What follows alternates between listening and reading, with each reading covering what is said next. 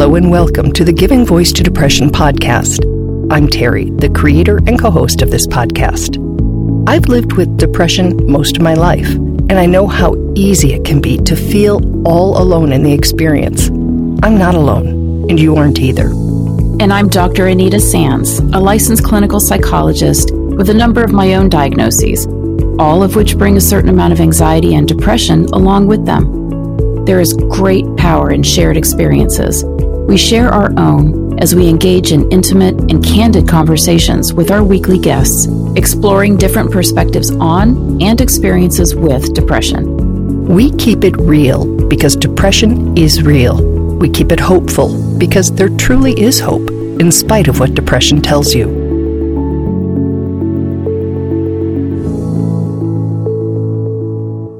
Hi, this is Anita Sands.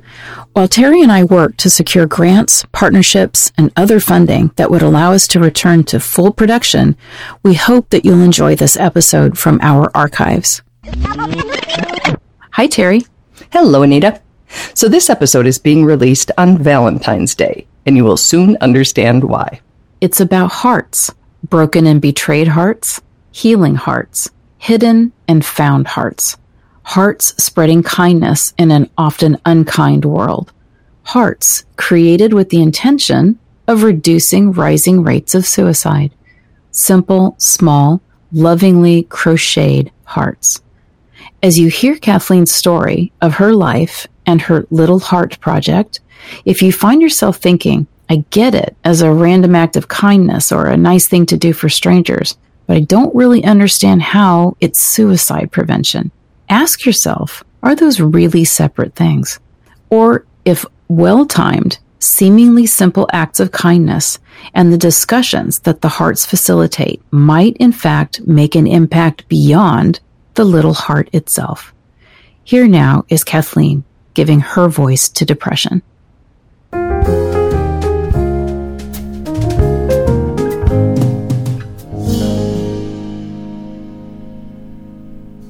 Unlike the majority of our guests who believe they had depression for years or decades before realizing it, Kathleen's mental health journey is different.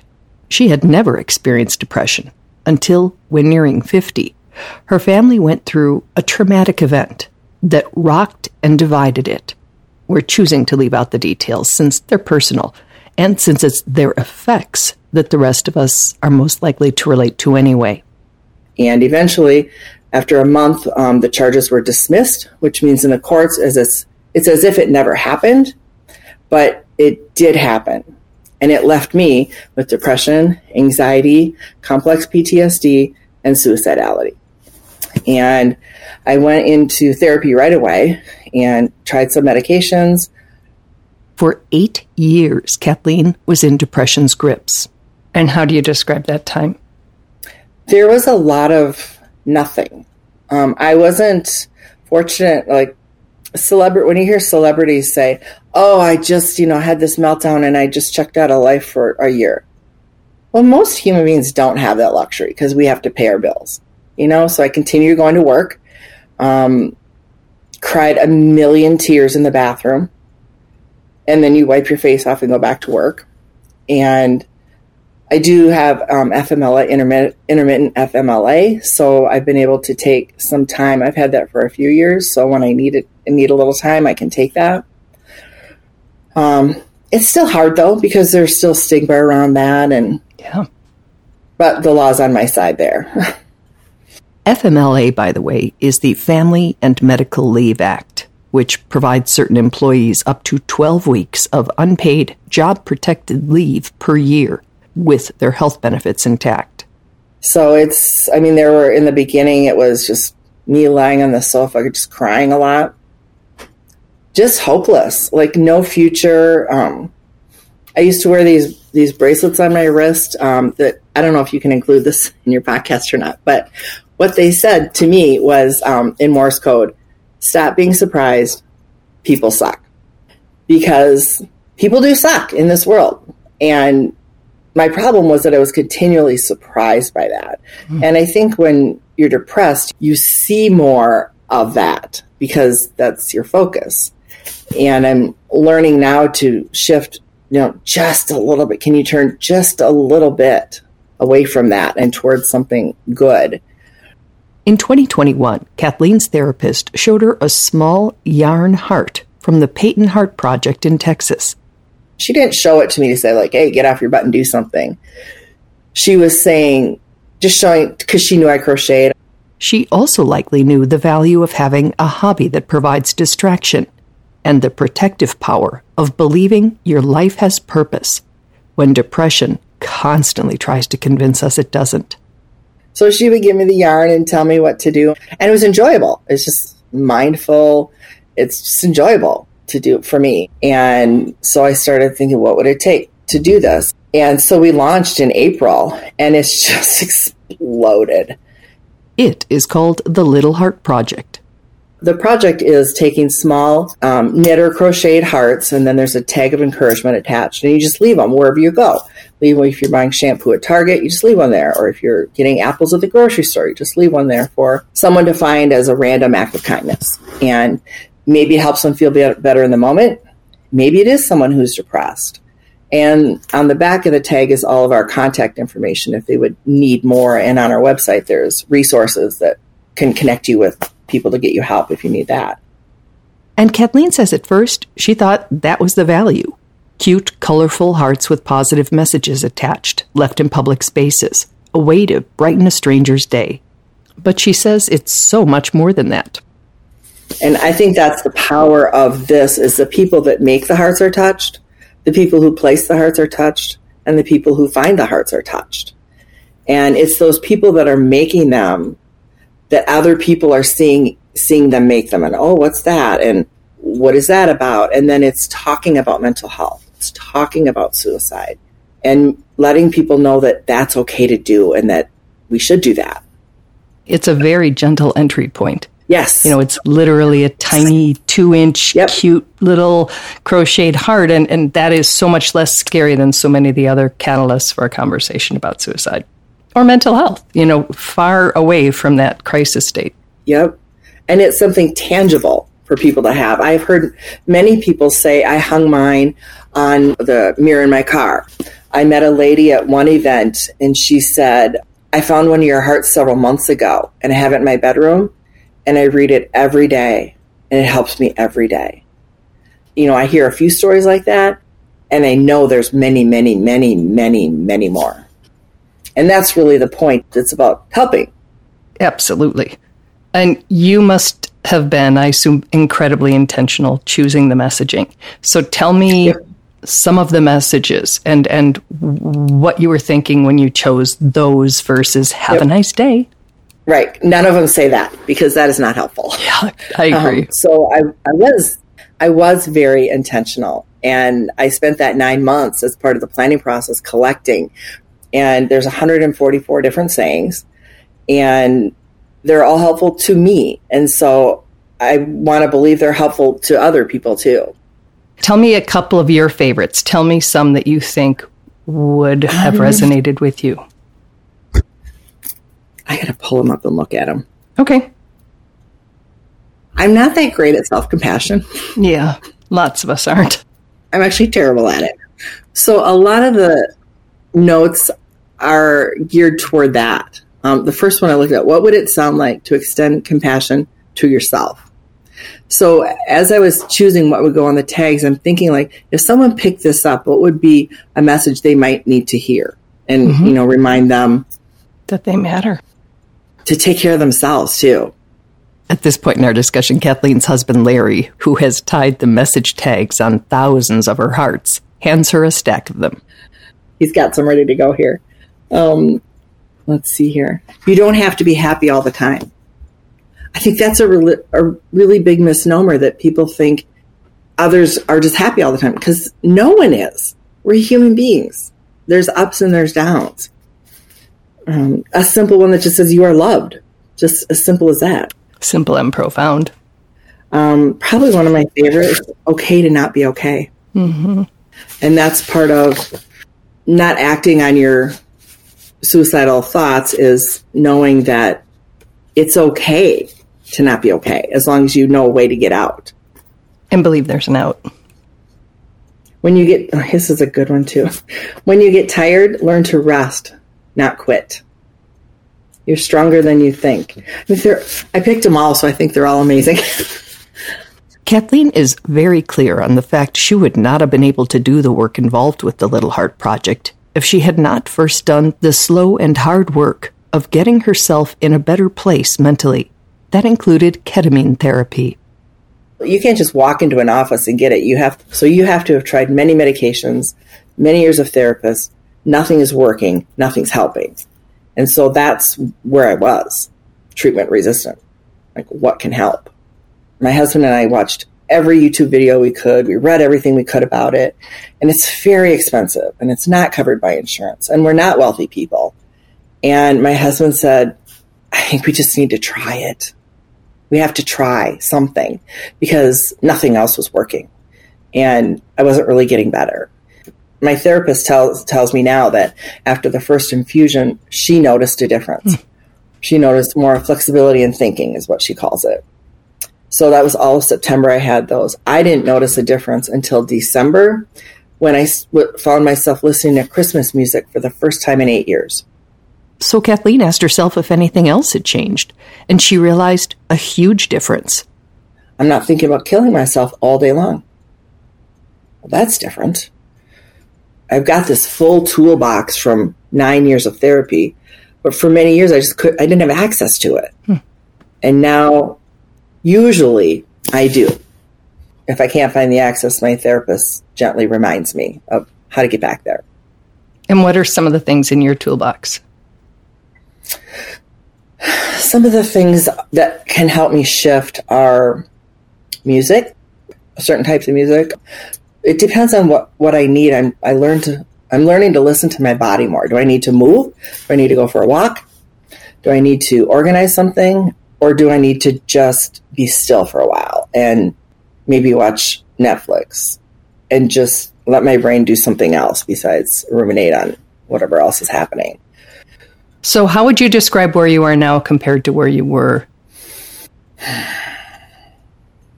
I'm so much better now. Um, although I still have episodes, they're much shorter in length, and I come out of them more cleanly. It, it's not like something triggers me and I'm down for three weeks. Now, something can trigger me, and I can recognize, like, just just happened yesterday. I recognized what was happening almost instantly like, oh my gosh, I can't breathe. I need to get up. I need to walk around. I need to go talk to someone about anything, really. And that's very different. Having hope again herself makes it possible for her to offer it to others. Her project has led to speaking engagements and other opportunities. Like, I could have never dreamt that I would speak to rooms full of people and share my story and talk about the project. And people, after I talk, they're wanting to share their story with me because they see me as someone safe. I had a 75 year old woman tell me that she's hurt herself her whole life and she's never told a soul before. And that's how healing happens is we talk about it. Because not talking about depression, not talking about suicide just gives it power and it grows. And it, when we talk about it, we reduce the stigma, we, re- we take away the shame, and that's how healing happens. And that's why we're doing this episode. Because Kathleen's little hearts are a catalyst to huge and much needed conversations. She shares one example. One of the stories that was just shared with me, I'm going to read it if that's okay. Please. So I don't mix up the names because I changed the names in it. Okay. So this is a story about my coworker, I'll call her Samantha, and her cousin, whom I'll call Andrea. Over the past six or, or so months, Andrea has heard Samantha talk about mental health and suicide and how it's okay to talk about it. Andrea called Samantha last week at 10:30 at night and told her that she was feeling suicidal. Samantha immediately invited Andrea over to her home and they drank coffee, played cards, and talked. Talking about suicidal thoughts takes away some of its power. All of this was made possible by Samantha placing hearts and Andrea witnessing this and knowing Samantha was a safe person to talk to. I think this is a pretty big deal, and it made me cry to hear how our little hearts facilitated this late night rescue mission. It can happen. Anything safe and positive can open a door if and when the person on the other side is in a place where they can walk through it. Kathleen, would it have helped you in it, in depression's grips, had you found one and read the message? Would you have been able to accept that? I know that the right answer would be yes. I know, Um, but we're being real here. but for me, it wouldn't. For me, it would not have. Yeah. Yep. Because my therapist talks about how there's always been 0.01% of hope. That's not much, right? and it's not, it wasn't enough for me to, to be able to pick up a heart and say, um, the good things in life are better with you. No. Like for me personally, it wouldn't have, but I know that it is for a lot of people. So if you found one when you were in a place where it wouldn't have resonated with you, would you have kept it and given it to someone else? Would you have just left it there? What would you have done? Um, I would have left it there more than likely because I was, I was so sick, and honestly, I didn't go anywhere. Like I wasn't Right. at Target for eight years, Right. Um, so I wasn't any place where you could have found one, and uh, that's okay too. I mean, everybody's journey is different. Everybody's path looks different. Everybody's healing looks different, and if the heart's not for you, then it's not for you. That's it's for the next person, and and hopefully there's somebody in your life that that can help you hang on to that 0.01% even if you don't want to. There's tons of times I didn't want like, oh my gosh. I couldn't even count how many times I didn't want to have hope. And because hope is disappointing. Hope is hoping for something better and there's just a lot of icky in the world. That's really where I'm at now is that I can recognize that. I can recognize all the awful things. I can't stop the war in Ukraine. I can't stop the craziness with politics. I can't stop every suicide. And so my focus now is instead of I can't, I can't, I can't, it's what can I do? Well, I can do this. I can make hearts. It feels so much better to figure out what can I do instead of I can't this and I can't this and I can't. What can you do? And everybody can do something.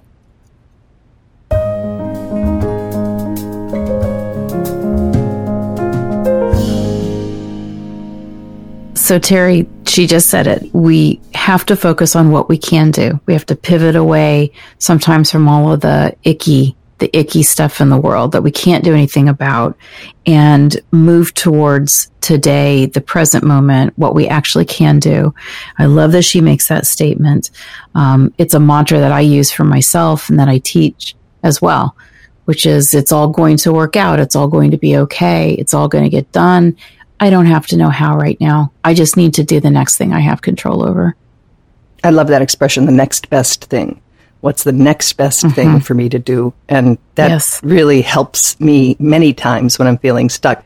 And I also like the idea that that thing we can do maybe for someone else. It may be for the general population in the world at large, like her hearts, but it may be for ourselves, mm-hmm. which feeds us so that we can do those other things. Yes. I think the other important point that I take away from Kathleen's story that I, I think is just wonderful is that she pointed out that until she had that ketamine treatment, you know, she had treatment resistant depression. She was in therapy for nine years, which was just keeping her alive, you know, with that 0.01%, you know, little bit of hope. Um, but until she had the breakthrough, the thing that actually kind of began to lift her depression, um, she had nine years of information and tools that she had in her toolkit, but she couldn't use them until then. But once something changed, it it became accessible to her. And I think this is really important not to diminish the fact that someone is in therapy and they're trying meds and they're trying treatments and nothing seems to be working waiting with that little bit of hope is important. It's not just surviving. You've got to survive first before you can thrive. And we don't know what the thing sometimes is going to be, which medication, which treatment, or, or something else happening in somebody's life that's going to be the thing that finally makes that toolkit accessible.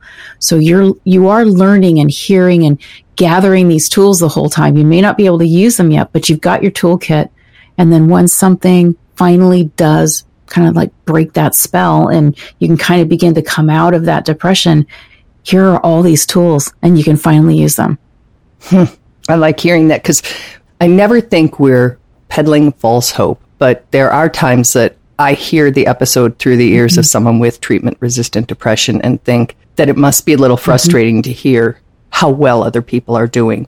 And so whenever there's a story and someone shares a story mm-hmm. of having really not been able to get out of it, and then, as you say, something, you know, we're, we're always saying something might change. And I don't know what those some mm-hmm. things are. I'm not an yeah. expert on that. I just know how many people have said something yeah. changed when they truly believed nothing would. Mm-hmm. And so if we could just, oh, you know, all the mm-hmm. people, if you're listening and think nothing will ever change because nothing has yet, listen to Kathleen and write me and I'll give you 20, 50 other episodes where a guest made that same point. So the important thing is it might be awful right now. Please stay. We're going to try to get it where it's not so awful. And there is hope that again, that something is going to happen. Something will become effective. Something will come along that is effective. Something just will shift. And you want to stay. You want to be around for that to happen and, and then be able to thrive, not just not just to survive. Mm, nice.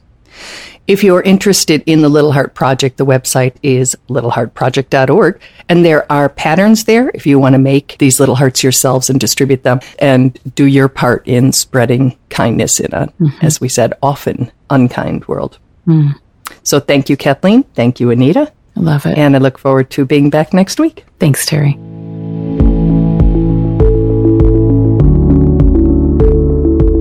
Truly hope that our podcast brings a little more understanding, helps you better articulate and reflect on your own experience with depression, or better understand how to support someone else who is struggling. If this episode has been of comfort or value to you, know that there are hundreds of others like it in our archive, which you can easily find at our website, givingvoicetodepression.com. And remember, if you're struggling, speak up, even if it's hard. If someone else is struggling, take the time to listen